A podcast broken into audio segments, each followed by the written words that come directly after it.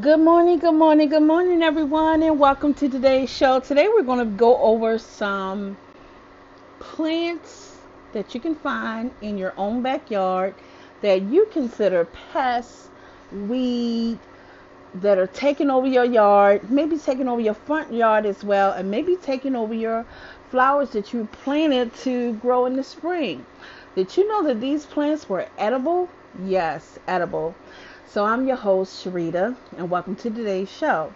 Don't forget, if you have the TuneIn app, you can add us to your station as to in on TuneIn as well.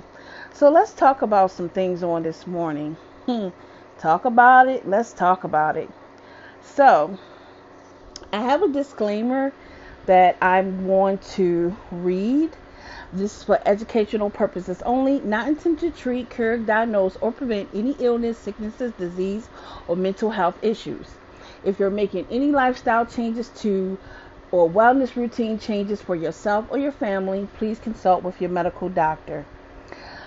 Also, this is not meant as a field guide. This is not meant as a field guide. So before you start eating the weeds out of your lawn or garden, be sure that you positively identify them as an edible plant and know how to prepare them. Unless you know for sure, stay clear of plants that grow outside your yard in places where they may be sprayed or treated or in places that neighborhood dogs and cats use to do their business. So, the first plant, which is considered weed, that you may find in your garden or outside in your yard or your front yard, or if you have grass growing on the side of your house, such as I do, which I found a couple of weeks ago, which is curly dock, and I was so shocked. So I pulled out my plant identification identification and I did it. I'm getting tongue twisted. I pulled out my plant identifier, Casher, Casher, I plant identification book and tools, and I identified the plant as being curly dock, which many people think is a weed. Curly dock is also known as yellow dock. The leaves can be eaten raw when young or cooked when older and added to salads or soups. The stems of the dock plant can be peeled and eaten either cooked or raw and the mature seeds can be boiled or eaten raw or roasted to make a coffee substitute. Dock leaves are rather tart, and because of their high oxalic acid content, it's often recommended to only eat them in moderation, as well as to change the water several times during cooking. Remember to steer clear of eating plants foraged from near roads. They may be tainted with pollutants also, do not eat plants that have been treated with garden chemicals.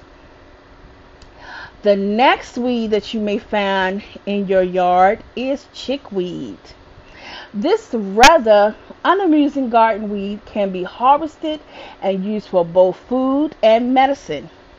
Chickweed leaves, stems, and flowers can be eaten either raw or cooked, where it's at where it adds a delicate spinach like taste to any dish.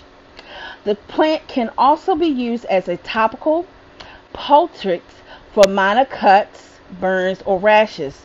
That means you can take the herb, we call it herb, or the plant, um, mix it with some water, make it mushy a little bit, and apply to a burn, a cut, or rash.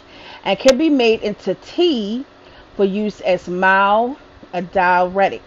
So it can also be used as a mild diuretic and be made into a tea as well. So the next plant is plantain. Many of y'all have seen this plant many times and just thought it was a weed and it was a pest. Plantain. This common lawn weed, not to be confused with the top, tropical fruit, also called plantain, is not only a great medicinal plant that can be used topically to soothe burns, stings, rashes, and wounds, but is also a great edible green for the table. The young leaves of plantain can be eaten raw, steamed, boiled, or sauteed. And while the older leaves can be a bit rough, they can also be cooked and eaten as well.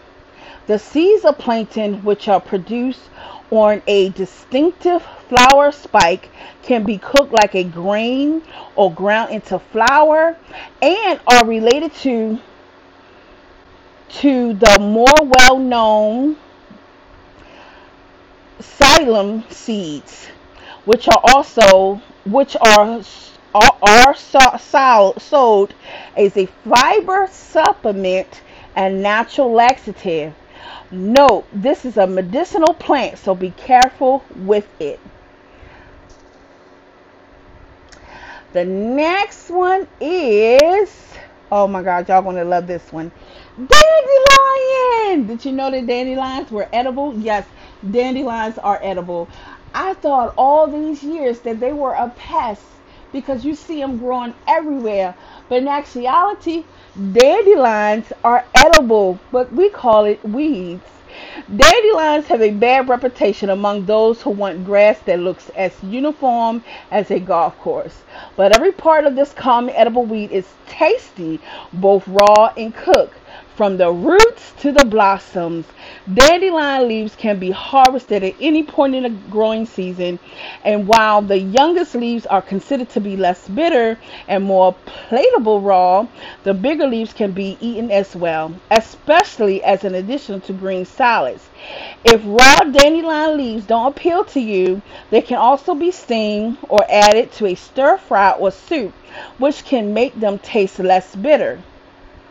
The flowers are sweet and crunchy and can be eaten raw or breaded and fried or even used to make dandelion syrup or wine.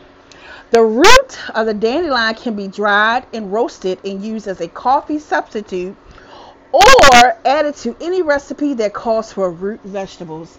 Y'all, I tasted dandelion coffee before and it is the bomb.